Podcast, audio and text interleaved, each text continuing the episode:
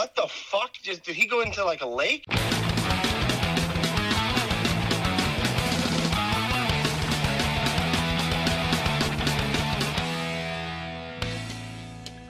It's the unofficial, unexpected, and unfiltered Canadian motocross race review featuring Ryan the Newf Lockhart and Ryan Gauld with your host, Ken Cadden. Woo! Yeah! Keep going north,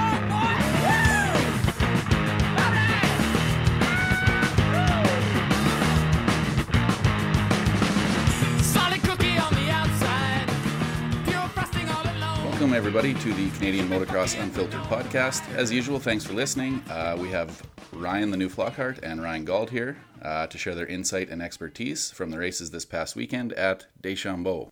Uh, so, Gauldy, uh, Dylan gets his uh, third title in a row. Uh, a lot of really impressive speed at times, uh, dominant, and then towards the end, with that rib injury, he showed a lot of d- determination. What do you think of that?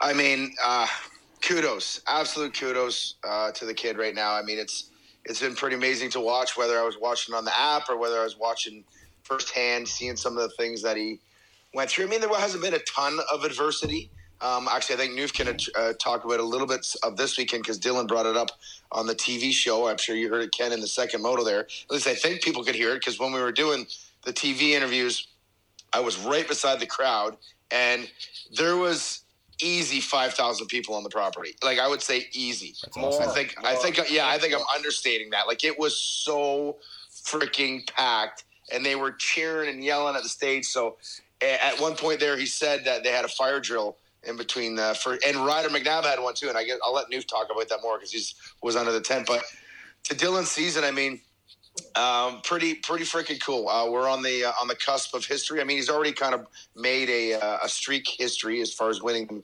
the, uh, the this many motos in a row. So that part's uh, already part of the history. But to this perfect season thing is is pretty cool. And yeah, to wrap up the third championship, and you know, obviously there you could say there's that asterisk there. Was the competition stiff enough? Was there a guy? Could this guy do it? But at the end of it all, right now, Dylan's number one again for three years in a row on the Honda Canada GDR Fox team, and he did it. Uh, he has done it in very impressive fashion, and he's still two motos to go for this perfect season. Uh, does it matter? Does he care? Um, I'll, I'll throw it over to you now, Newf, and you kind of give a little more to that fire drill thing. Yeah, I mean, just to talk on the perfect season, he does care. Obviously, I mean, um, he wouldn't line up this weekend at Walton if he didn't care for the fact that he's in bad shape with that rib. Like uh, that thing is hurting him, and I think we really saw that in the first moto. It took him a while to get going. Like that was probably the longest it took him to get into the lead, Yeah. um, and probably the most uncomfortable he looked um, all season. In my in my opinion, um, he couldn't make anything happen. He was getting frustrated. You could see he couldn't charge. He couldn't drop that lap time by two to three seconds like he has um, earlier in the year. So um, when I was taping him up in the morning, you know, he's he's he, you know, th- there's pain there. there. There's there's a lot of pain, but so uh, I think uh, you know, obviously another week off. He's not riding during the week right now and stuff like that, so it's helping. But uh, yeah, a little bit of little bit of drama after the first moto um, bike issue. We had to do a bike swap, so he rode his uh, rode his bear bike or B bike, I guess you would call it, uh, in the second moto, which he actually he actually ended up riding that in practice too. Um, it was just a weirdo day, and I think I think anytime when championship thoughts, whether you know he had it on lock. I mean, we know we we knew that, but there's just these weird vibe and weird thoughts going through your head when you're trying to wrap up a championship, um, regardless of the situation. So uh, fire drill in between motos, but Dylan. Dig Dig will laugh at this because we were talking about it last night in his house. Like after that first moto, Dylan came back and he was like pissed about how he rode and he wasn't happy.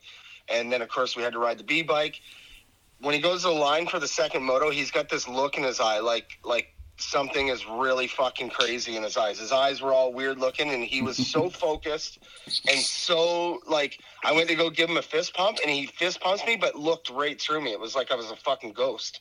So is, is that the G, is that the GHB that Michael Leslie's dad always said that all the yeah, we, yeah, we got yeah, we got that up up here. So uh, I don't know, man. He he was focused, and obviously the the second moto better start. um, and rode that thing home, and, and it was a it was a solid motor for him. I mean, not a it was still dominant, but not quite as what we saw in the earlier in the year. So, yeah, it's all good. Yeah, there was a few minutes there in that first moto when he wasn't really moving forward that I thought, no, maybe he won't get it. But then before I, I was going to go out and tweet it, and before I could even tweet it, he passed into Well, second. he kind of said first. he kind of said right before his TV interview in the first moto that the track was a lot. It was different this year. It didn't really have the same sort of flow and width. Um, and Newf could Newf could probably test what he ended up riding all week. I didn't get it. I didn't uh, get a chance to ride the whole week, but it, they built a lot of more walls on the sides, and it made it kind of taper in. So the main line, there wasn't just a lot of options, and if the if there was an option to go to another one, it kind of all funneled back into a main line. Yeah. So he was pretty he was pretty bummed out at how the track kind of formed. And he, if again you watch the show, us us being there, you could tell, but like they really didn't have a lot of different options to to make power. Like there was literally maybe five sections, not maybe not even four sections on the track where they actually switched lines. Um, Yeah. Well, it was, that- it was it was drier too this year. They didn't. It wasn't as wet as it normally is uh, for Sunday. Not in that one spot. Well, yeah, not in the Gator pit. The Oh Gator my pit God. was formed there. But anyways, yeah, in that first 450 moto, Dylan came around on the second lap, and I'm like, on the radio, I'm like, what the fuck? Just did he go into like a lake or a pond? But he was. They were all just covered because the rest of the track was fairly dry for the most part. But Yeah. obviously they broke a broke a water line. But Gauldy, you're right that the track the track was awesome. It was still really good, but it did have a lot of walls and banks and inside humps that formed ruts. Um, so you couldn't move around as much as you could in years past. And with it being dry, those big, long, sweeping uh, off cambers down the hills, it was either inside or outside. There was no middles or little sneaky, uh, just on the outside of the inside, if that makes sense. Um, it didn't form that this year just because I think that uh, with the rain that was there earlier in the week, and, and you know, obviously it was a a busy week uh, for a lot of people. So, but anyways, either way, it was it was hard to pass. So So T Dags went two two. Uh, I guess pretty much what he's been doing all year, except uh, that first moto again. Dylan's hurt with that rib, and I think he had some lapper trouble. If you look at the lap times, there's one two thirty four towards the end there. But T Dags was right on his back wheel at the end of the race, so that must have felt good for him. Hey, Newf? Yeah, I mean, I mean, Tyler rode rode good. He always rides good there, and he's been having a banner year. And I I I, I still say, and I know we've said it for the last however many weeks. I I. I think this is maybe the best T Dags we've ever seen as far as consistency. Yeah. And I mean, yeah, the depth's not there and, and this and that, but you look you look at him on the bike and he's really gelling with the bike and, and you know, he's doing just what, what he does and, and I think he's his body for the most part is fairly healthy and and uh, he's not run down. It seems like it seems like in years past, you know, he, he always has that whether it's a mid season or, or end of season or the first part of the year he struggles, but this year he's been been solid and his starts are obviously good. I mean, you you very rarely ever see him get a bad start and I mean, he just looks solid all, all around. I mean, I, I would I would say this is one of the best T dags we've we've seen. Well, if we go, uh, I didn't even know this, and I'm Mr. Stat Guy. He's clinched second, obviously, in the championship, and that is his best finish in a 450 championship since 2008 when he turned pro. Yeah. Or, or, sorry, when he got onto the big bike. And I was like, oh my god, I didn't even know that. so, Yeah. I mean, clamping that right there kind of you know solidifies what you're saying, Newf, about him being this is the best one we've ever seen. And and I mean, now I'm I'm at the point too, and I'm like, you know what, I, I got to agree with it. He is. he's been strong. He's fast. He's fit. Like I mean, those been. But this year, like he's been, he's charging. You know, sometimes when he used to get past, you never Yeah. really see him fight back. He's always fought back, whether it's Moffenbauer or Tanner Ward or Blackmer or even Dylan at times. So yeah, I would. Uh, I give it up to, to Tyler for sure, man. It's been a, it's been cool to watch. Obviously, I'm a bit of a super fan of his, and uh, like many of us are. And actually, it was cool. I, I got to see his wife this week because she was there with the, with the kids and all the other the rest of the family. Yeah. And uh, we were shooting a breeze and we're playing in the pond and having kind of fun. And she's like, Ryan, I love it when you make fun of Tyler, saying that I give him my credit card and pay for everything. I just freaking love it. he's, you know, he, he's fucking at home. I got to deal with all these kids. He's out riding in the bushes and shit and everything. Oh, sorry, she's dropping f bombs and stuff. It was it was pretty funny. It was a good laugh. oh, that's awesome. Yep. Uh, so Gauldy Tanner Ward, uh, he seems to be finding his groove. He got uh, three three for third overall. He looked kind of frisky all day, didn't he? Yeah, um, sort of like what what Newf said about Tyler. He's always done good at this track. Uh, Tanner Ward, if we remember, got a podium as an intermediate rider um, uh, back in uh, what was that 17, 18 maybe, and then he's he's won some motos I think there when he was on KTM and stuff like that. So he's always kind of felt good or rode good at this place. So I guess you know uh, Jess Pettis on the show. I know we're going to talk about that. He's like, you know, there's. I asked him in, uh, in the TV booth when he was doing the last moto. I'm like, what is it about those certain tracks that you know where you just know you wake up and it's going to be good. You're like you're just going to feel good. He's like, it's just confidence, you know. And Tanner Ward, he's got confidence here, Yeah. and uh, you could tell it all day. Yeah, he was good. Led that first moto, small little tip over, and uh, it was uh, it was cool to see. He's, you, you can tell that Tanner wants it. He's not just sort of filling in the spot. Like he Yeah. he wants to be battling with Tyler, and, and obviously would love the battle with Dylan, but that's another step. But like he is, you know, whether there's a few little rough edges under the team and and a couple little things happened there, but they got testing this week and they were working towards a better spot, and it showed. And uh, I love his interviews. He's really he's really core with his answers and raw with his with his uh, feelings and stuff. So Yep. uh, yeah, it was good. It was good to see Tanner ride. He rode great all weekend, and uh, yeah, three three on the day shows it. Uh, so Newf, uh, Maff and Felix Lopez swap moto scores back and forth. Uh, Maff's uh, first moto was really impressive. Uh, I didn't really see what happened, but he came from way back up to what was it fourth. What do you think of those two guys ride there, Newf? Yeah, the first moto, uh, went down right up, I think probably two or three corners in. Um, and because, yeah, he was a long ways back, took him a while to get going. And, and yeah, I, I thought it was a good day. I mean, it was his first moto was probably a little bit underrated with the result um, for the fact that he was quite a ways off the, the lead group. Moto two, I just didn't, I, I didn't think Maff really had it. He didn't seem like he had a lot of jam this weekend, even in practice. Like when I was standing there um, watching the first free practice, it was like Tanner looked good, and obviously T Dags looked good, and, and Dylan didn't look good. He had some issues. Um, but in the time qualifying, he just looked flat to me this weekend. He didn't look like he had as much, you know, get up and go like he has had this season. Um, yeah, I, I wasn't I wasn't overly happy, impressed. I guess would be the word as far as Maff's day went. I thought it was I thought it was he was a little bit off where he was. Lopez, I mean, that guy's just a fucking grinder. Like we've been saying, all, you know, I watched the after the fire drills with the 250 and the 450. I didn't really go out and, and spot on the track. I just watched uh, in a random spot. I wanted to go watch the big jump actually. Yeah. And dude, Lopez was scaring the shit out of me on that jump. Like, dude, it got gnarly in the second moto, and these guys are still jumping it, and him and Maff were battling. And uh, God, that guy is a grinder. Like, he, he just, and I've said it earlier in the year, but he just like, there's not a whole lot of technique, I guess you could say. Um, at least, I, obviously, he has, you know, good talent, but he just sits down and goes and he hits the holes and the bike is bouncing and he's revving a little bit and uh yeah i mean he like we said and i know we're winding down the season here he was he's a good addition to our our series and hopefully we see him you know continue on here i, I think we, we need that international flavor with Yeah. with felix um and it, it it adds value to the series for sure and like i said the guy never quits that that's for sure he he, he goes he goes hard the whole time So Gauldy, uh, I'll let you just talk about the guys in sixth through I guess tenth. Uh, you can kind of just pick and choose what you want to talk about. So Liam O'Farrell with in sixth, Yannick Boucher in seventh, Logan Leitzel in eighth. I'm not going to try to say uh, Saint Cyr's first name uh, in ninth, and then uh, Mitch Cook in tenth. So what out of those guys, what kind of stuck out to you on the day? Um, well, I mean, Liam actually he actually rode really good. He got decent starts and, and, and pushed his way through. That was always one of his better one. And like Tanner Ward, uh, I think it actually was the same day. Liam O'Farrell podiumed behind Tanner Ward on a 252 stroke uh, that day in the mud back in Deschambault. Oh, So wow. he's kind of always had a pretty uh, soft spot for MX Deschambault. So the priority MX guy, um, and again, almost like the Lopez, Liam's just a grinder. He kind of wears them down. He wears the Bouchers, the Leitzels, the Guillaume. That's how you say his here, Guillaume Okay. Saint Cyr.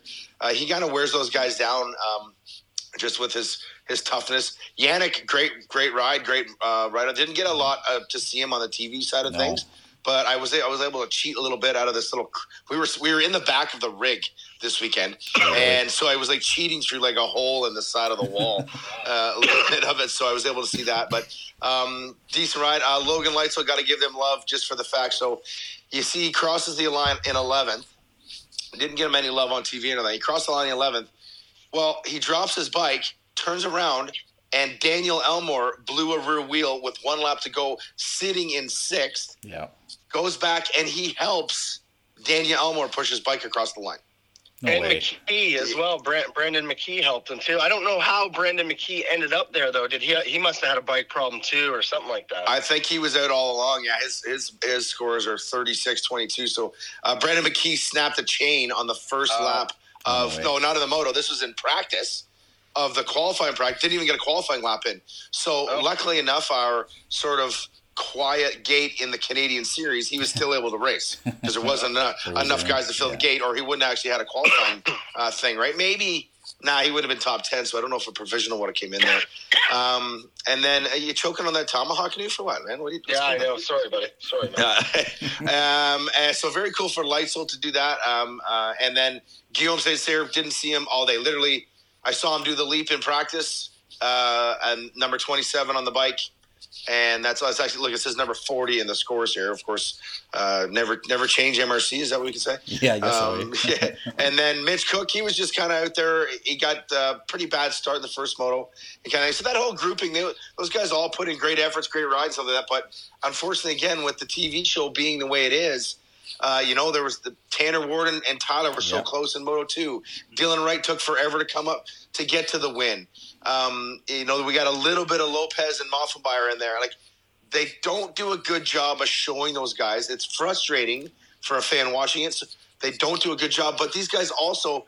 None of them were in a battle. If you go down and look at the lap times, Yeah. they were all you know three or four seconds apart from each other. So there, there wasn't a lot happening to give them love. But back to the Elmore. Listen to us. This is a weekend spent in Quebec. You come home with a cough. No kidding. I know. Uh, and none of us smoke here on line either, so that's good. and uh, but I got to give uh, just outside of that that list you're talking about, um, Daniel Elmore, man, I I am just more and more impressed with this kid. Uh, breaks a wheel, like literally blew 18 spokes in the back wheel. Is I saw it as we were coming back from the podium interviews, Holy. and he was pushing his bike just out of breath, crossed the line. I'm actually surprised that he still ended up 29th because they lapped up quite far. Um, anyway, and then the second moto he got sixth, and I just I'm super impressed with this kid, man. This kid deserves uh, a, a gas, Steve Sims gas, gas, or Yeah. or uh, or maybe it's a maybe it's a side tent ride with digs or something, just to help get some testing or I don't know. Just I really really like what I'm seeing on this kid. It's it's all heart with him. Uh, uh, sorry, if you were going to say something there. Well, yeah, I, I just was going to look at his Instagram post. So I was going to ask you, Gauldy, what the deal was with that. So he says, uh, had a great, um, just reading his Instagram post, had a great first moto going, running six until last lap, blowing out my wheel. Shout out to Logan Leitzel and Brandon McKie for helping me push my locked up bike across. Across. Unfortunately, the ref didn't count it as a finish. I don't agree, but it is what it is. Pulled it together for the second moto. So Oh, that's dumb. he, Uh, no, it's not the outside assistance. Then that is exactly why that is. If That's those, what kids, those thinking, guys yeah. helped them, that's why they were saying. Then But I thought that you are a, another rider is allowed to help another rider. Now I'm not super I've never heard that. with this. I've never heard that before. Well, yeah, like if a guy's trapped under a bike, I guess you can help him out from Yeah, I guess like that's that. how I look at it. I, yeah, like we've seen before. Remember, uh, somebody Who was, was trapped that? under a bike at Unadilla, and the, the guy jumped off his bike to help him. I guess maybe that's a South, safety, South, Southwick, actually. Yeah, I remember that. Anyway, but yeah, safety safety situation or something like that. But um, yeah, I thought it would be legal because it's not like um, you know a team member jumped over the fence or a fan or a whatever. yeah, they're not. They're not really. They're not really outside. I guess they're inside assistance, but it's still. I, I that's still the rule on that. You have to bend it, have to be able to push your bike across under its Well, own made power. for a good right? story. Made for a good story, anyways. Even if the moto didn't count, I mean, the kid Yeah. got, it would look great on McKie, McKie and uh, and Leitzel, and as well as Yeah, Elmore cool. Elmore for doing that. So, the Elmore program, I mean, like I, I'm I'm fully on the train with with Gauldy on this. Like, dude, he's doing it out of a pickup truck and trailer, and he has his brother. Uh, one of his Hey, brothers. so sorry, sorry to interrupt you, Newf. Sorry to interrupt you.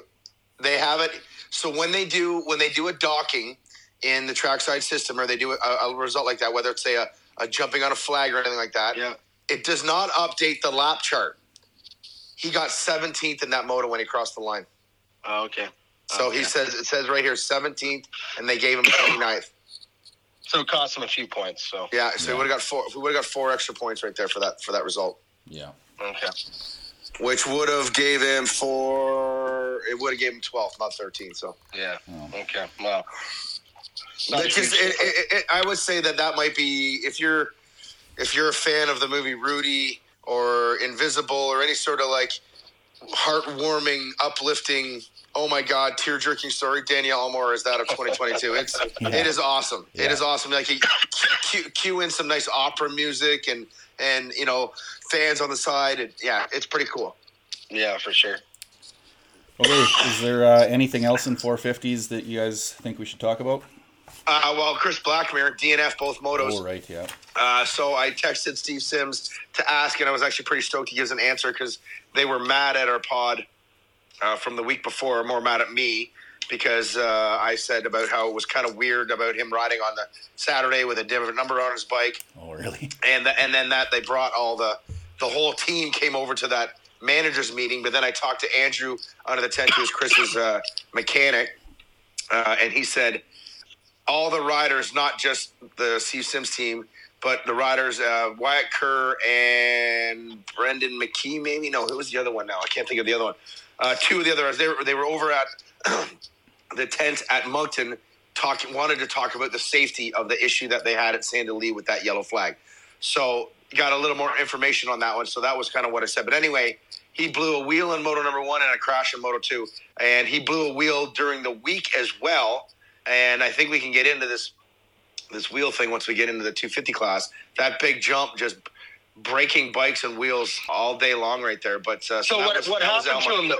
So what happened to him in Moto Two then? I, I just saw the red cross going and then people running. So Just I as he they, crashed. They, they carted him off though. I heard.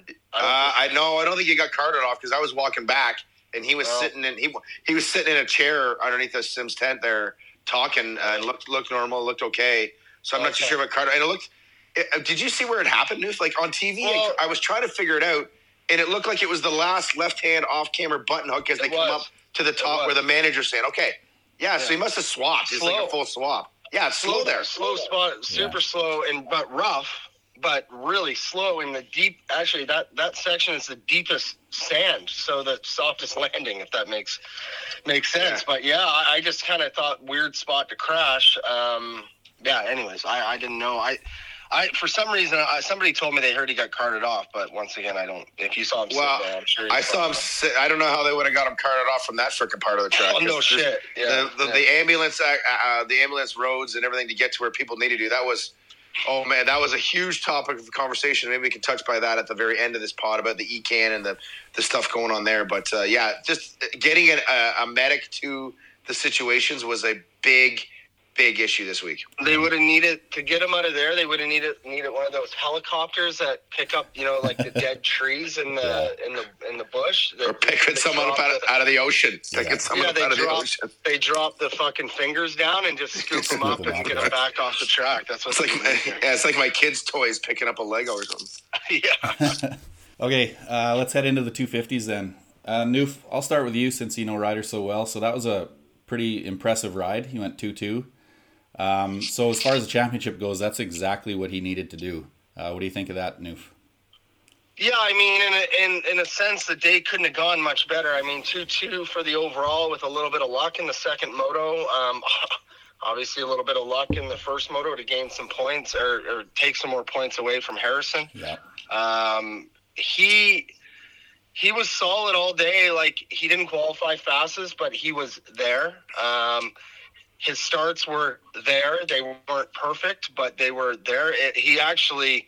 Um, there's a video around. I didn't watch the TV show back because I was driving yesterday, but there's a video out there somewhere on Triple Crown. But he got lucky in the first corner because William Crete came up the inside of him, Gauldy. I don't know if you could see it on uh, if it showed it on TV that well, but they connected right at, as they were turning left because that first corner is pretty high speed, and man, it shot Ryder right across the track. It could have been ugly. Um, so he got a little bit of luck there, but his starts were good, and you know he just.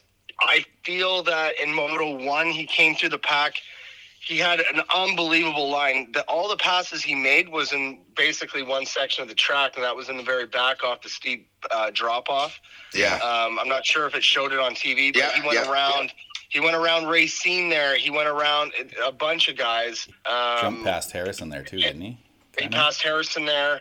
Um, he just kept making it work, and nobody was catching on to it. I thought for sure we were talking about over the radio. I'm like, I'm like, put on the pit board. Don't execute until he knows he can execute, because I thought like Harrison was going to find that line, and then it, he wouldn't have been able to get around him. But um, yeah, I mean, he was stoked after the first motor. You kind of saw with two or three laps to go.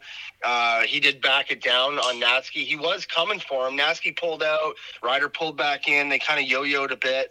Um, and this and that, and then Moto two, the same thing. His start was, you know, it was okay, and and and uh, Jeremy Mackay was way out front, but uh, it seemed like he hit the wall a little bit, and and Natzke was coming, and that's what we were worried about. Obviously, wanted the overall, but uh, and Harrison kind of, you know, didn't walk away from him, but Ryder just managed uh, managed points, and I mean it. It worked. It's not the same thing we would have saw last year. I, I feel that you know the maturity and the experience of the situation he was in last year because Deschambault was a complete fucking disaster for for Ryder. He didn't ride good. He got shitty starts. He went down, everything like that. But uh, he's got to be feeling confident with uh, with twenty. It's twenty three, right, Gauldy? Yeah, yeah, 23, yeah. 23 going into a track that he rides extremely well at. Um, but he can have a pretty relaxed day with the guys, you know, with, with how things are going. Even if Yeah. Harrison goes 1 1, um, he's got a, a, a really comfortable buffer, um, let's say, to, to bring this thing home. Uh, before we get into the next thing, don't execute until you execute. Do you guys have like a bigger pit board than other people? or is it, or do you limit your paragraphs? Do you not use, do you use punctuation? Like how we, that seemed like, uh, a, that seemed like a lot to put on there. Is that one of those MXGP ones, like a big chalkboard? Yeah. Yeah, big chalkboard. Yeah, no, it's uh, yeah. You, you get you get what I mean. Yeah. Uh, So, Newf, you mentioned Harrison. Uh, I guess his day was kind of marked by that first moto that just didn't go well. Even when he was up front, he seemed like he was kind of riding defensively and he wasn't really riding forward. Uh, and then another thing that stands out was that uh, scary detour he took. Uh, oh my into God. oncoming traffic. Oh my So God. Go ahead, Like, Gauldy. Right in front of me. Right. Oh, you me. saw it, Dave. Okay. Like, I I can't even. right there, and I was like, "Oh my!" I freaked out over the radio, and like everybody was like, "What happened? What happened?" And I was like, "You should like." That could have been nasty if that was earlier in the moto. Hey, Yeah, if there was kidding. more Oh, guys God. coming back up. Well, William Crete was just ahead of it, right? And he was coming up the hill. Uh, obviously, it wasn't it wasn't as close as like it could have possibly been. But what a moment! Like wow! Like he and it's. I don't know if you heard this in the interview, Ken, because I, I didn't bring it up. I brought this kind of up after, but I brought it up in the interview. I was, I was trying to kill time a little bit for the TV show. I had to kill some time, so I asked him a second question, and I'm like, in the second moto, I'm like, hey, let's go back and talk about that moment in, in the first moto there, and he's like oh, I, I think I came back on the track just fine. Like I didn't do anything wrong. And it made me it made me feel like he thought I was asking him if like No. I, if I wanted to penalize him or something. No. And I'm like, no, no, no, Yeah, no. That didn't- was I you were fine. But that. but uh, yeah, what a what a crazy moment that could have been, and how ugly it could have been for Mm. for all. But yeah, we had it clear on TV. We was trying to go around uh, Quinn Amyotte for fifth, and uh, just yeah, that first moto just nothing clicked. He he didn't get a great start. He didn't really seem to make things happen. He couldn't seem to make passes, and then when he was trying to make passes, he was fighting, and it just never seemed to uh, seem to kind of work in his favor. And then yeah, he ends up ends up sixth place and. Um, huge, huge point swing. Actually, sorry, I shouldn't say he didn't get a good start. He started second. My fault. Um, Yeah, he did no. get, yeah, he got he got the whole shot. I forgot he got the whole Yeah, shot. he did Natzke get the got him shot, yeah. in the second turn. I mean, Yeah. sorry. But then Um, his but then his pants broke. Did you see his? his Oh, pants that's right. That's right. Yeah, yeah. His Dude, ass was hanging. out. his, his ass was like way down. It had to be super uncomfortable. Um, and then he went down with a lapper. Um, Oh, when they yeah. were all what it was. kind of bunched up, he went down with Luke Svensson, BC's own Luke Svensson. to. Oh, I, and I don't. It wasn't on purpose, obviously. No, but no. It, it got, they got into a big pack, um, and he went down. and Then he couldn't get his bike going. I was hearing this all over the radio. I didn't actually see where he went down. No, we didn't get And it on then- TV either. But then the pants were even further down. Like it was unbelievable how far his pants were down. I felt bad for him. Like his ass crack was literally the whole thing was showing. Oh, We my did not see that, on suck. TV. Ass and balls all over Fox Sports Racing Live. wow. Okay. But then he I missed puts on that. that chart. Then he puts on that charge. But I guess I had heard um, that when he had that scary, scary moment, um, he lost his rear brakes, which would make sense. Oh yeah, hundred. happened, Yeah, which, yeah. Yeah, he just Which kind would of make drove sense off to edge. what happened because that after that, uh, you know, it was it was he was pretty calm after that. But he did get he did get Amyotte on the last lap somehow. Oh, did he? No, uh, no, he didn't. He got fifth. Oh yes, he did actually. Yeah, he got No, you're he got Amyotte with like two or three corners to go because I was walking back and No And way! we're Wow. I, you know what's funny? We didn't have the sheets in front of us uh, for television. We were working on a six-one as far as the points in total and everything goes. So that no, makes five one. yeah. No, it was a five-one. Okay, wow. That, good, good job on television there, Ryan Dahl, expert. um, back to uh, to uh, lap traffic here. Uh, Newf, I know you run the races though. Do you guys not have a blue flag uh, lesson out there in BC? yeah, I don't know. just poking fun there, kids. Just poking Hey. some fun. Okay. Uh, so Natzke took off on that first moto. Like you said, Harrison got the whole shot, but Natzke was past him in two corners, I think, and then just kind of took off. But then he ended up 32nd in the second moto. Um, second moto, not a great start, but was was charging, no question. Uh, was coming through, and like him and Ryder were kind of coming through, kind of at the same pace. Ryder get a guy, uh, Natzke would get a guy, and so on and, and so forth. But uh, with about, I guess it was about three, four laps to go, all of a sudden he just slowed right down, and uh, they ended up pushing the bike off.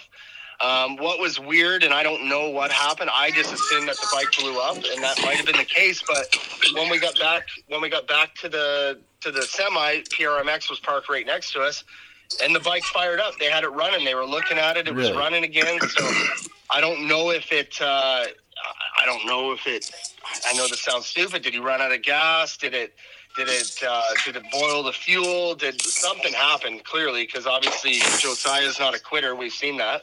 Yeah, I know. Um, I, I texted Julian. I texted Julian about it. Oh, what'd he Uh, say? The the ECU bracket broke. Oh, and it snapped the the cord, I guess, basically out of the ECU. Oh, so it just unplugged or broke Yeah. the cable wires out of it. Yeah, so bummer for him, and he looked bummed, right? Because obviously, you know, he's here to win motos and and just try to do what he can can do. But Yeah. uh, his first moto was impressive. I mean, it was a mature ride, and and I I really like that guy. I've never talked to him personally, but when I was walking off the track, I. I gave him the thumbs up, and he gave me the thumbs up back. Like I, I really like that guy, just for the fact that I think he, once again he's another good addition to the series. And Yeah. and I don't know what 2023 uh, has in store for him, but you got to think that some of these teams, we can talk about a little bit at the end with the silly season stuff, but you got to think some of these teams will be interested. Obviously, Julian's going to want to keep him. I don't know what his program is, and I know he's doing Supercross with Julian, but um, yeah, bummer, bummer that the bike broke, but that that happens when they're going that fast. If you add in, he, he probably would have got to fourth. So you give him that 18 points, it puts him uh, just just a little bit behind Piccolo for fifth in the series. So he most likely would have been. He still probably can. Yeah. Uh, yeah, he still probably can get to fifth. Uh, So yeah, like he, it looks like he might be able to still finish top five in our series, um, even with that little Well, bobble. I think he would have got third in that. Uh, I think he would have got third in that second moto, um, which would have gave him the overall, right? So we needed. Ah, true. we needed Yeah, that's beat right, yeah. we needed to beat him by two. He would have probably got McKie in the second moto. I don't know if he would have got Ryder, although they they were matching kind of lap time, so it was it was close. But uh, yeah, he would have got the overall right up into the point that the bike broke. Uh, Sebastian Racine, Gauldy, he uh, he's been pretty good down the stretch here. Uh, I think he's kind of just setting himself up for uh, to take a big step next year and, and be one of those uh, every weekend front runners. Uh, do, what do you think, Gauldy? I would agree, I would agree with that. I think next year it'll be safe to say. I mean, depending on who's who's here, who who gets hired, all that kind of stuff, you could probably put Racine in in championship type talks or definite more podium type talks. He's been impressive all year. He was, he was a little quiet on this day. He got two good starts, which helped him. Yeah. But and um, you know, but when he got past every, everybody that did pass him, kind of left him um, in a sense. I mean, not by a ton, but obviously pulled away and gave him gave that cushion. But he's been good. Like I'm I'm impressed with the kid. He's a rookie. He's he's just kind of fitting in. Um, he's the bike is obviously a good bike. He gets great starts, um, and he's carrying the flag over there. Jess Pettis, uh, Piccolo, not able to do it, and and Racine doing a great job. So Yep. I think it's safe to say that KTM, uh, the Red Bull Parts Canada, the Thor guys over there, they they they re-sign him.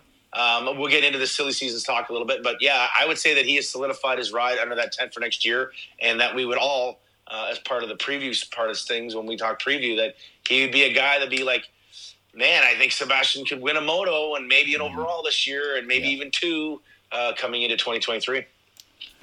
Okay, so um, McKie, Amyotte, and Kerr, Newf. I'll let you talk about those three guys. Uh, McKie obviously had a really good ride on on his uh, his new bike. Uh, Amyotte was kind of bland. It didn't really see him much. He got six six. That's kind of where he's been. And then Wyatt Kerr had his best race of the year, or I guess ever, uh, when he uh, getting sixth. Uh, I know when I talked to him in Drumheller, his his goal was to get into that top five, and I mentioned that in the first podcast, and Gauldy said, "Oh, that'll be tough to do," but he's getting really close. Uh, what do you think, Newf? No, I agree with all those things that you just said, Ken. Um, I'll start with McKie. He didn't have a great first moto. Obviously, he was on the factory KTM Red Bull Thor racing team this weekend. He got the fill-in spot for Piccolo, um, which I think he gelled really well with the bike. Obviously, I know he ran his own suspension um, on the bike, but motor-wise, package, everything like that, uh, different gear, different boots, everything. So he was on the team, and man, that. So I I won't talk much about the first moto because I it wasn't great. He, he went down at about halfway, actually right in front of me in an off camber. Um, looked like he was kind of struggling a little bit, but dude, second moto, um, I missed the first four laps because we were swapping bikes for Dylan uh, for the 450 moto. Yeah. I walked out and I. Dude, he had a massive lead. Like He yeah. threw down on those first five. Was it five or six laps? Probably Gauldy. Like halfway Yeah. into the moto, I'm like, holy shit, this kid's gonna win this thing. Like he was gone. Yeah. Um, and but he was riding like really, really, really aggressive, and and you had to wonder is he is his fitness going to be? I'm not saying that he's not in shape, but to run that pace was something different than he's ever done in his life, in my opinion. But uh, it looked like to me he hit the wall, and, and he might not fully agree with that. But there's no question that his, his lap times dropped uh, pretty hard because I was looking at watching the the lap board. Um, and whatnot, but still good to hold on for third. I mean, I mean that's awesome. I mean, I'm sure KTM had to be stoked that they, you know, he got third in that moto and got to go up on the podium and stuff. And and I would assume that we see him. Uh, he didn't tell me, but I assume that we see him back up on the on that bike for for Walton to finish out the year. And who knows for Supercross if Piccolo's coming back or or whatnot. Uh, Piccolo did, and I will uh, uh, kind of go off uh, topic here a little bit, but Piccolo did put out a uh, quote unquote statement yesterday with uh, about his hand injury and stuff like that. So it is a bit of a waiting game to see what's going on with that. Looks like he needs to get further evaluation on it. Um, Amyotte, I agree with you, Ken. It, he did seem a bit flat all day. He didn't have that um, big race charge like he has at the end. Um, he looked a bit flat, six six for uh, for fifth overall, which is still fifth is good, and That's good. Yeah. it, it continue, yeah, it continues on his, you know, consistent, solid season. Um, but I feel that it's going to be a little bit disappointing because I, I, think that there's no question that he's had the, the sniff of the podium. You know, he had he has had the taste of kind of running up in that front group, but he was quite quite far off this weekend. And Wyatt Kerr, second moto, fifth place. I mean, he did get two good starts um, and rode up there like really well. Um, full privateer effort um, with him and his dad, and and you know his dad was stoked. I was under the tent uh, when he was walking back, and his dad's thumbs up. Like they're just Yeah. passionate uh, moto guys and just love to be there. So to to get the results to back it up, of all the tens of thousands of dollars that they're spending and the time on the road, and his dad's trying to work remotely and, and this and that, it, that that fifth makes it all worthwhile in my opinion for for Wyatt. No no question. So That's good awesome. kid, good ride, and I think there's still more in the tank tank there. Okay, Gauldy. Uh, I guess there's two more guys that I want to talk about. So Wrozyna, went down to the 250. He went 10-8 for eighth. Uh, and then also, I'll get you just to talk about Zach Ufimzeff. He got seventh in the second moto, so that's pretty good. Uh, Yeah, really good, really good run. yeah. So you go ahead on those two guys and tell us what you think. Yeah, well, okay. So the Western one, it was kind of cool. They decided just to drop him down. Uh, obviously, he was sitting inside the top ten in the 450 points. Would be a great finish for him. And but the team discussed and they said, you know what, we need a guy in the 250 class and a guy in the 450 class. So he uh, moved down and. Um, he did. He rode good. Like the first moto, he was dead last off the start, or, or, or crashed in the first lap. I'm unsure, I'm unsure of exactly what happened uh, on the first lap because uh, when he crossed the stripe, the first green, like when they do it, which is pretty quick, he was 38, and then the next one he was 26th. So basically, from that first lap, or sorry, after that first lap, from 26 to 10th, that's a hell of a ride kidding. uh, in a field that's a lot harder to make moves and passes than say that 450 field. So Yeah. pretty cool to see him see him do that. Um, and um, it's just like another good story this year. You know, he's kind of coming back and kind of trying to re- rebirth that career again and stuff like that. So it was cool to see for um, for Weston on that and good good results for the for the MX 101 guys for a fill-in ride for, with Canella now gone. And then to Ufimzeff, I mean, that seventh place, that's his best career finish, I believe. Newfie, that's Oh yeah, for sure. Yeah, that'd right, yeah. career best for him. yeah, so the first moto, not too sure. Again, uh, these these guys don't get a lot of love when you're in the TV booth when they're back in the 14th or 15th. We don't have spotters. Again, this is a frustration I have that we're not looking for these things. But whether or not he was in a battle, I'm not I'm not too sure uh, for Zach. But um, I mean, that sev- seventh in the second moto, it, it it looks like he was able to get himself off to a, a pretty decent start. Um, actually, not really. It was about 12. It says 12th here on that green, and then 10th by the end of the real first lap. So, and then he got lucky, obviously, with the Natzke. He would have finished eighth, but still seventh place. Um, you know, good kudos to him uh, getting that off there. I mean, I, I bet you that's a feel good for the him and the dad are the ones doing the series too, kind of like a Wyatt Kerr. They're privateering it, if you will. So I bet you he's uh, very, very happy with the way that feels going into this final round coming up at the Transcan. And again, you, you like seeing it, whether it's bikes breaking or a little bit of luck on their side. The Ufimzeffs, the Tanner Scotts, the the the Wyatt Kerrs, the, these kind of the, even the Jeremy McKie. After that, you, you love seeing these kind of rebounds after very tough outings, either the week before or the four Yeah. races before you. I just love that shit. I love it. I love seeing when, even though you know, because kids nowadays they're a little more sensitive than, than back in the day. A little, they find a little harder to rebound, and it's cool to see them do kind of that kind of stuff. So good on all those guys, those guys, and Kerr and Ufimzeff. Uh, um, hell, hell of a Sunday for you boys. So next year, I, I want to try and get out to a, a race in the east, and I'm trying to decide which one. I think after watching Deschambault, that looks like a really fun track to watch live because that big jumps and and sandy and stuff like that, and it's in Quebec, which seems like a really nice place, and it's close to Quebec City. Would you guys say, and Newf, I'll start with you, is that probably one of the top ones if you're heading out east to, to go check out? Well, I said it right from the get go. I mean, obviously the track is phenomenal. It's got the nice fencing and it's got that big tower. How many people, Gal, do you think were in that tower? Uh, that well, I. I, I said five thousand people on the property. You blew it away, so I'm going to say five thousand in the tower. yeah, no shit. But yeah, like the, the Quebec fans are passionate, and like of you know our nine rounds that we have outdoors, like you know obviously Moncton's a good one because the fans are passionate, but man, there was there was so many people there. Like they showed that drone shot on on their Instagram, and like Uh, there was a lot of people there. Like I don't know the exact number, and we'll probably never find out. But that was that weekend. Last weekend was the closest we feel that we can get to a U.S. national, in my opinion. There's kids, there's women running around, there's fucking signs. There, the posters went through more posters at the t- for the team this weekend than we did at all the rounds combined Oh, wow. um, the the just the track itself um, it's the closest field we get to a U.S. national. There's no question. There's vendors, there's food trucks. They're selling booze. They're selling fucking hot dogs. Nice. Like it's just it, it, it just has that feel. There's people hanging over the fence. It's lined up two or three deep. Like um, I'm saying there was closer to ten thousand people there. I could be way off, but I mean, you think about it. There was 900 amateur entries, so just put those people in there alone.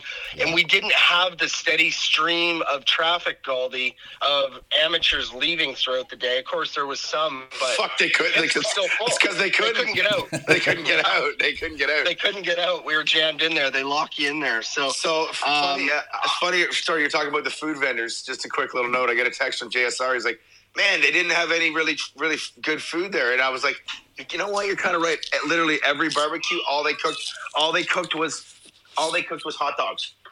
All they cooked was hot dogs. but they were good. They were good dogs. I, had I. I had a hot dog too, um, but uh, it was uh, the other thing too. They had a gin and a gin and tonic booth set up that was unbelievable. Okay, so I just happened to be walking by when Matthew is, um, or not Matthew, sorry, Matthew's the announcer. Uh, uh, Jacob, sorry, the son of, of da- uh, Daniel, and he's like, "Oh, hey, come here." Me and my wife were literally going to go buy a hot dog for the kids, and we, we freaking, he's like, "Here, come over." And this guy's got a. I felt like I was. The only thing missing was a little tiki hut. And, and, me, and me, me in some swim shorts walking up to the pool bar, and this guy Yeah. fully just making me this gin and tonic with with uh, um, uh, limes that were uh, dried. Oh my god, it was unbelievable! It was like the best drink I've ever had. I'm like, okay, erase all these people here. There's, I'm at the sand. It's kind of like the beach. Yeah. It was freaking yeah. It was. They definitely know how to uh, really, you know, make the motorsports community, make the motocross community really feel like, like Newf said, man, that was. It felt very American, and very very big. Like it just felt like our sport was just the best it has ever been in that moment on that Sunday, man. The, the fans, the, the crowd. The only, I would say, the only negative about that place, as far as that part goes, for you, can you say you want to go? It's not a great spectator track. Oh, really? Like unless to- you're in the to be tower. able yeah, unless, unless you're in the yeah. tower. Yeah, unless you're in the tower, you can only see little chunks of the track. So, Gauldy, earlier you mentioned Pettis. Um, what did you think of doing uh, the broadcast with Pettis? I thought he did a pretty good job. He he's Yeah. again same as Jack Wright the other weekend. He kind of knows everybody and and uh, can talk about it from a first person perspective. But what did what did you think? I, I loved it. I thought he did a great job. Uh, he made some good, good comments about the riders. He he uh, you know he you could tell a little bit of frustration of him not being out there. Yeah, but he also made you know we talked about the, the tires and and testing and and stuff like that. It was kind of cool doing the 450 one because it was a little bit quieter, if you will. I mean, every every race the weekend it had some some drama to it, but it wasn't crazy like what it's been. Um, and but the four we, we got to get a little more insight from him on certain things and stuff like that. And he is not signed for 2023 yet. he's not. No, he brought that up on the show. He says, "Yeah, hopefully we'll be able to put that together here soon." And then uh, we might as well kind of trend right from this into starting to get into the silly season talk. Yeah. All three of the KTM Red Bull guys are not signed, but have the option to sign. So they are not contracted yet for 2023, um, but they have they have a contract in their hands, uh, or not in their hands, but they have the ability to re-sign with the team. Um, um, I don't know if it's at the moment or coming or whatever, but um, yeah, all three of them do sort of things. So, um, but yeah, he was good, man. I, I, I've always liked Jess Pettis. I think he's well spoken. Yeah. He's he's got a great story behind him. You know, like we kind of talked about that in the show. Like when he first went from intermediate to pro, him and uh, him wrote him, Westen Wrozyna, and Dylan Wright all came in the same year after 2013, and Westen Wrozyna actually came in with the more height out of all three of them. Dylan Wright kind of surpassed that a little bit, but did had his tough times and then has found his way. And then Pettis, in a very similar fashion, took some time, did a, a privateer year there on a Yamaha, and then the MX 101 guys grabbed him, and actually Pettis and Wright were teammates. And then boom, they both their careers both kind of took off there. Um, again, we go back to that MX 101 thing. Eh? That's man, the, the riders coming out of the place, the team people they've had on the team, and where they've gone. Yeah. Um, we could do a pretty cool story about those guys over there. Yes, I love Kevin Tyler but, and that place, but there's a lot of wild and very big name, uh, big name racers coming out of, out of that place or through that place in some shape or form. So, but uh, yeah, he was good, man. It was awesome to have Jess. I was kind of surprised to see him at that one, but I guess he kind of has a place in Montreal, so that place it was close for him. And his, I believe his girlfriend is French too. So, um, uh, yeah, he, he was a good addition. I, I would I would have him in the booth all, all the time, anytime. He was he was fun to chat with. Uh, okay, so like you said, Gauldy, we could probably just get into some other silly season stuff. Well, actually, before that, you I didn't hear about this till this morning when I was talking to you, Gauldy, but apparently Zach Osborne is coming up to ride uh, up here in Canada. Yeah, um, unsure when that happened. I, I don't know. I went to I don't know when time new for you went to bed and everything. like So we've been kind of hearing rumblings of this, like Zach was going to come, but I didn't really have a. I didn't think that it was going to be linked with Husky Canada and all that stuff, and that is who actually put out the post. But I don't know. I think I crawled in about nine o'clock last night watching the movie, and I don't. I did not see the post last night. I woke up the, this morning and there it was all over my phone. So yeah, Zach Osborne is coming to uh, Transcan as like a, a Husky Canada uh, official rider, just kind of for fun and, and all that kind of stuff. And uh, it, that's awesome. I think that's super cool to go. He'll ride the 450. It kind of made it sound like when we were getting text messages new from the group, it kind of made it sound a little bit like he was going to come ride the amateur stuff. Like maybe the plus 25 class just for fun and stuff like that. But I guess That's maybe bullshit. You better not. yeah, that's Snoop's class. Yeah, but um, I, I, I don't. I, maybe I just misread some of the text messages in the group chats we were in. But um, regardless, he's coming, and that's going to be very cool. And then obviously the next thing, I've already had DMs, and I woke up to probably seven or eight DMs of like, "Oh man, Dylan Wright's going to have to get on it now. Dylan Wright, can he beat Dylan Wright?" And okay, so Dylan Wright's beat up. Yes, uh, he's got another week off and all that kind of thing. And this is not even remotely off top or, or off kilter. But in my honest opinion, I do not think Zach Osborne, in his current form of casual, laid back, re- retired sort of racer, could beat Dylan Wright right now. And that's I, I'm I'm going to say that going into this race, I still think Dylan Wright will be the fastest guy and still be able to go one one. Well, the uh. Of course, you know, like it- it's of course, like, and trust me, I think this is awesome that Zach's coming up. It's a big name guy.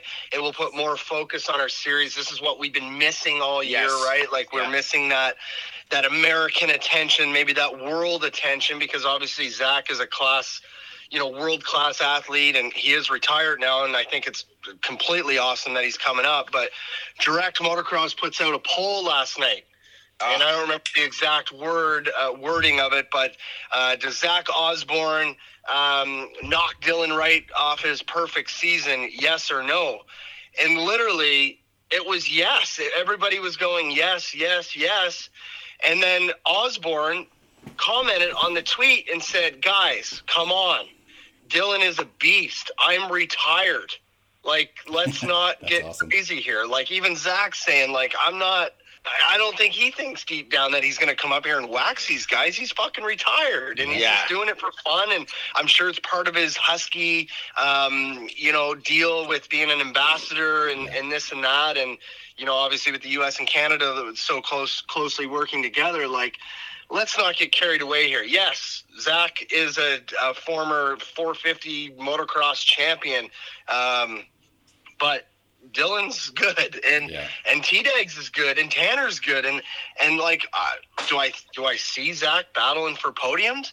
Yeah, of course, but uh, it wouldn't shock me if he went four or four. Uh, honestly, like I'm, I I think that our our top three guys they're they're in the moment. They they know the tracks, and like it's uh it's not like he's going to come up here and smoke these guys. I mean, he admits it. He knows. Yeah, that, so no, just a little bit. That's just uneducated, uh, you know, drama build. I guess you know what I mean. Like, I, obviously, Billy's been around the track a long time, but hey, do you want to build some hype? Trying to build some hype around it, you know? Yeah, trying to and it some does. Click, clickbait, clickbait. Yeah. But it was awesome if Zach actually Zach did that. So basically, everybody should. I don't know. Shut the fuck up and let the gate drop, and the guy's Yeah, gonna go we'll see. racing, basically, kind of thing. So it's just cool to have him. That's how that's He how we should look at it. It's cool to have him. probably coming up. does. Yeah, he probably does ride during the week, though. I bet because he's coming Oh, up in his motorhome, and I bet he does ride during the week. I mean, I mean, for me, that'd be cool. I'll, I'll try to line up beside him. Be, at least I can say I lined up beside Zach Osborne. He'll Yeah. smoke me, but that would be cool. get a photo. See if he'll get a photo with me. Yeah, try and hit the first jump up beside him. Yeah. Um, So, Gauldy, was there any other silly season stuff that you wanted to talk about? Um, well, Newf was the one that sort of sent the text actually because we I got told that I'm not really allowed to talk about the stuff that I got told about on Saturday night, but there could be some pretty interesting switches um, come come next year. Um, as I said, I think the Red Bull guys are all they're all have the option. Whether that is uh, uh, taken by all three of them, unsure. But that's kind of the the thing about the Canadian series. Like, so one thing I think I can confirm is that Tanner Ward and Dylan Rempel, they are secured in their rights. Uh, Dylan Wright obviously secured wherever the fuck he wants to do in Canada, so that's done. Yeah. Uh, I'm pretty sure Ryder McNabb uh, has a team and an offer and pretty much solidified, and he will not be back in Canada for next year. Uh, if he even if he does win this title, which kind of sucks, but this is what we've always asked of say Colton Facciotti or Dusty Klatt Yep. or or thing, and he's now at that age, and it looks like he may have the opportunity. Um, myself and Newf have more information on that, but we probably won't lay it out until they they talk about it. So that so there's a spot on the Honda Canada GDR team that needs to be filled. Now on that team, it's going to have you know if all things go well next weekend, they're going to have a red plate or a number one plate going into 2023. So they need a rider to fill that spot that can be that same you know same person. Do they Yeah. go after stealing a Mitchell Harrison? Do they go after a, the, a Jacob Piccolo? Do they maybe take a chance on Marco Canella? Like the, the pot is not that deep on what we have in front of you. Maybe it's Natzke. Maybe Yeah. they try to do a Natzke. So there's no confirmation on any of this stuff, but there are some spots that need to be filled. Where does Steve C, a Sims Gas Gas thing uh, fit in with it? Where they're they're obviously struggling with results right now in both classes at the moment. Um, is it going to have a full swing and go for an American guy? Will Russian Bob be allowed to come back in? Um, th- so there's going to be a lot of, of stuff. And then, of course, the Cobequid guy, Alex, he says he's getting a rig. Like they're getting a rig. They're Yeah. all in. You know what I mean? Obviously, T Dags will be their top guy, but maybe they're going to have a second 450 guy. Yeah. Uh, and I, there's no qualms under that team about you know bringing up an American. Where um, under the Honda Canada GDR team, they've rarely had an American. They only did the Alessi thing, and that was sort of a, a sidebar deal, not really a full sort of deal. So Yeah. um, you know, does two trick Al Dick make a comeback? So anyway, I think there's a lot of uh, a lot of things that can be discussed. Um, but I think I think this sort of for sure's, if you will, the for sure's. Like I said, I think I think Tanner Ward and Dylan Rempel they're they're solidified in their spots. The, uh, Dylan Rempel's like a project kid uh, that's that's doing okay. He didn't have a great weekend this weekend, but uh, project kid and Tanner Ward. I, I, Canella is 98 percent out of MX 101. So where does he go? Does he go to a 450? Um, and you know, we'll, so we'll see that. Um, Kevin Tyler told me that Shawn Maffenbeier is 100% back in for next year on the team because he's just a great leader under the tent.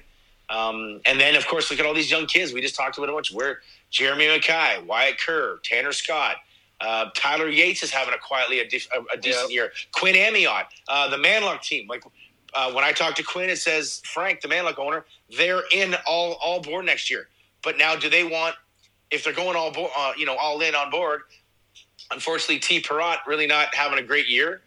Does he get replaced by maybe a high end American, Yeah. or do they go after a Marco Canella on a forfeit? So anyway, these are uh, not a lot of solidified. There's a couple more solidified answers, but it's a little more. Uh, it's too too early on before we start ratting them out and and bearing some information. But um, maybe Newf has got a little bit more to that stuff that I've just kind of touched on.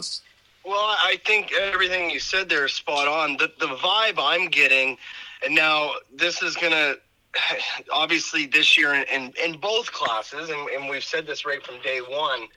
You know, we don't have that American, uh, you know, showstopper. You know, we lost Gurkey, we lost the Marshall Weltons. Like, we don't have, you know, the Michael Lessie anymore, and and the Christophe Pourcel and the Davi Millsap that all kind of have come come through and created that hype. And the the teams this year, you know, they went with the roster that they thought that you know was going to be competitive. And and personally, I- think everyone's tired of getting beat by by Honda. I, I mean, they're Yeah. literally it's it's the vibe that I get from Cowie. It's the vibe I get from KTM, from MX 101. I mean, they want to get in that mix and right now they're not with with what they have so depending on what happens with the world right now and the economy and and you know there's all this recession talk and and this and that i think 2023 could be a year where we see some there there's lots of americans that will be available like lots Oh, of big yeah. name guys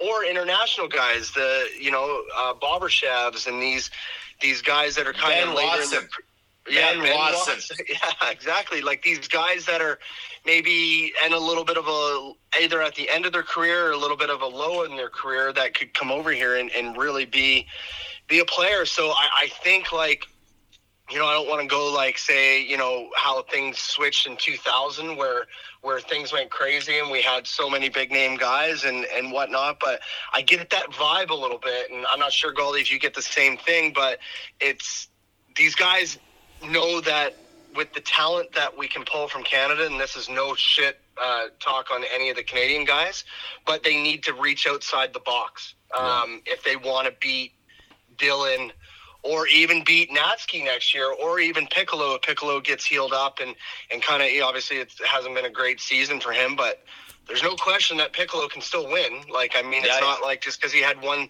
one shitty year. So do we see Piccolo switch teams, switch up his program, and and if if Ryder leaves, does does Jake go red? I mean, I think that would be a good spot. I I don't know, but.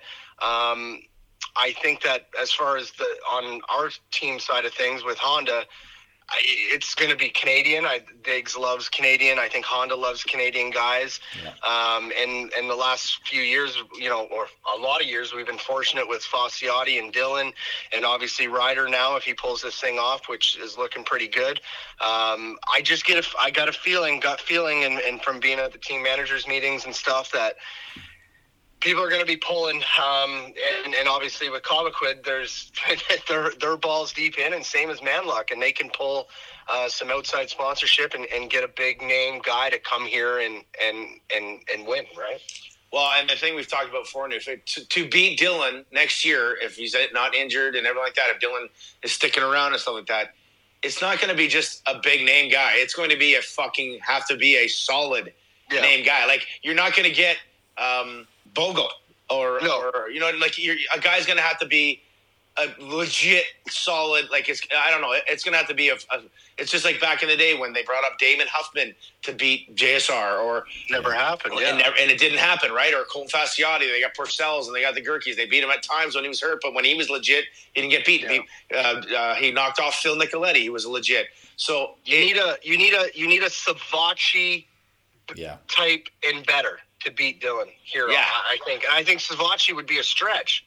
I mean, I, he, I, I do. I agree. he got a he got a podium this year at Redbud. Like, I I still can't see him coming up here and walking all over Dylan because the thing is with Dylan is that we're seeing him at about I would say at this point about seventy percent, and I think there's more in the tank, and I think he's only going to get better. He's still young, and he's comfortable. I, I, it would have to be a, a Yeah. legit top five guy. Not saying that if Dylan went down at 100%, he's going to go top five in every moto in the U.S. We know that doesn't work that way. Yeah. But bringing one of those guys up here with the team that he's on and everything like that, um, yeah, it needs to be like a big, big name guy. Ben Watson, go. I love that one. I, I, I don't know think what- that would be. I- I, I don't know why that popped in your head, but that, he, he would he would be a guy that that could win here. I, I really do believe because that's a guy that that uh, Dylan battled with.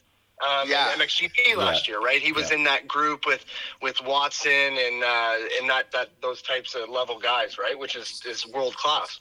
But I, the reason it came up, I listened to those GP review podcasts, and he's he's in a real struggle position right now. He's Mhm. on the factory Kawi having a horrible year, and they they were just saying they were kind of talking silly season at the end of their review, and they're like, he doesn't really have anywhere to go, and I'm like, man, maybe that guy could be someone that could come to Canada, and he could bring up. He, I think he's got like a bit of a money support squad, like maybe help a team over here with some money, kind of thing, almost like the Bobryshev type uh, plan was, right? Because that's that's more what a, a team here needs of that kind of guy. For them to bring in a little bit of the money, say if they could bring fifty grand, just to help influx into the team to help bear that because our teams they can get bikes and parts and and our uh, everybody's team bikes and all that stuff. It's quality shit. Like it's not garbage, Yeah. right? Everybody's bikes are good bikes. Like they're quality. World class machinery, so it's just a matter of making sure they got enough money to make sure they can pay the contingencies if they do win motos, the hotel bills, the, the flights, and all that kind of stuff. You know, the guy doesn't need filet mignon every night. He can have fucking craft dinner at times and shit like that. But that's the that's the difference in, in our series. And uh, I'll, I'll, now, now we're talking really big names. But William Crate's another name that deserves sort of an influx. Now, whether he could be in a championship, I just did not want to not mention him like I did with like Kerr or McKie Yeah. or whatever. Yeah. But um, but uh, Yeah, he's been good. you know, yeah, he's been he's a great addition here. Can he win? I don't know. Like there's that next step to be the Dylan or the Ryder McNabb or the Piccolo. It's there's a bit of a gap there that and it Yeah. can be made up by the Amyotte and the McKie. It's just to get that certain fit. And and I will say it and and I, I think the majority of people will understand when I say this. Some of the kids that are doing it, like, you know, Ryder may be a different story, but they just gotta lose a little bit of that ego. Just know your surroundings, know where we are. It's fucking Canada. This is not millions of dollars of getting paid to you and and and and what you see at Supercross and American motocross. It's not like that. Even the GP series, man. Even the GP series, the World GP series. There's like five guys making money. Five guys. Dylan Wright, if he got on a team, was not going to get paid. He would have got bikes and parts, and like it's just it's it's That's not crazy. as as glorified as we think sometimes. But it can be a very solid career for a, a certain amount of time, and make you a very confident, strong-minded, and very solid person throughout the rest of your life. That's it it sounds weird saying that, and this might be my speech at Walton, but God damn it, mm-hmm. just look at where we are and understand that you're be able to ride your fucking dirt bike for the next, say, five to ten years and do some cool shit and see some cool places. Save a little bit of money, get paid a little bit if you do well. Not if you're in fifteenth, but if you do well, uh, it, it can be good like that. You know what I mean? So I just that's the way these deals, in my opinion, need to be structured moving forward. And then these guys, can, then they, they have to fight for their their worth. They have to, you know, it should be paid on performance, not paid up front and, and shit like the that. bummer the bummer part is is what I was just thinking while you were while you were saying all that is I'm gonna feel bad if things go the way that my gut tells me and that you know each one of our teams you know Yeah. throws throws a big name guy on there Gauldy and Ken like it it's gonna really suck for the William Creeds the Wyatt Kerrs the Jeremy McKies because the results and even go back to Tyler Yates and Ufimzeff like they're getting the results like no different Gauldy when we were kids Yeah. uh, and or younger growing up. When we started getting those top ten results and those top five results, we automatically went to support. We got more support. We got Yeah. more money. We got more bikes. We got more of this. We got more of that. Fame, everything. But in the world that we're living in now, it's not quite the same as it used to be, and there's not as many teams. And if these quote unquote teams start throwing a bunch of money at you know a guy that's coming here to win, all those names that I just said, yeah, I don't think they're winners. They're they're not winners next year. They're not going to win a championship. Yeah. Um, uh, they're still really, really, really good riders, and they deserve support. But I feel that all the eggs are going to be thrown towards one basket, and we might see those kids that I just named in the same position they are this year, which is a real bummer for them because their results are speaking that they do deserve more support. Um, does the OEM step up and give these kids more privateer support to where they have more parts and maybe have another bike and this and that? I that part I don't know, but I can see how it can be frustrating. Um, we've been in that situation before.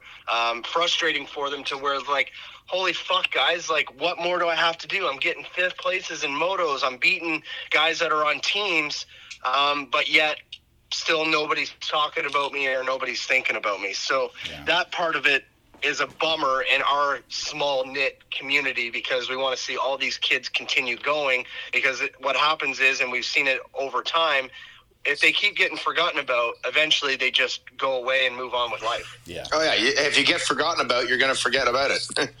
right? It's like fucking yeah. Okay. Well, we're uh, hour and five minutes in here, so I think we probably covered everything we needed to cover. Wait, we should. Try, well, I guess we can Oh. talk about it. Walton. We can save it for the Walton too, but I'm pretty sure the uh, MXON team is is Wright, T Dags, and McNabb. Um, oh, if right on. uh, yeah, that, that seems like the pretty much the solid that's what talk after yeah. this weekend. Yeah. Although there was a weird conversation, eh, Newf, that we probably should. Are we allowed to bring that up? no, yeah, it's not a that one's not a secret. I mean, the weird conversation was was McNabb was a bit of a question mark because if he does go USA next year, um, which that, that's what it's looking like. I mean, it's been the talk for from the beginning. Um, I mean, you got to remember he is only 16, so he's got.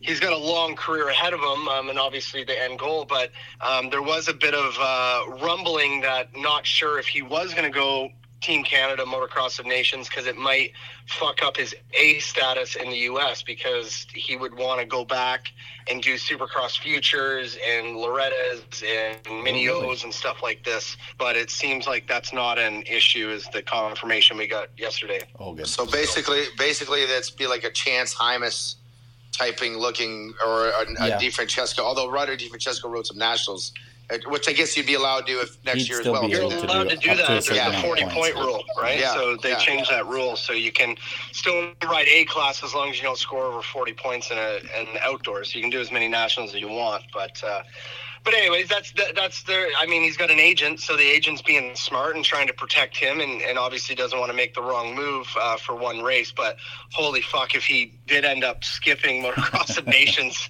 um, who would So- hate him more, Gauldy? You or Mathis would be pit more pissed. Oh fuck! I would be fucking upset, man. That's our country. You ri- you get that opportunity, you may never ever get it again. Like, Yeah. uh, I would, yeah, I would be, I would rage. I would fucking rage for sure on that one.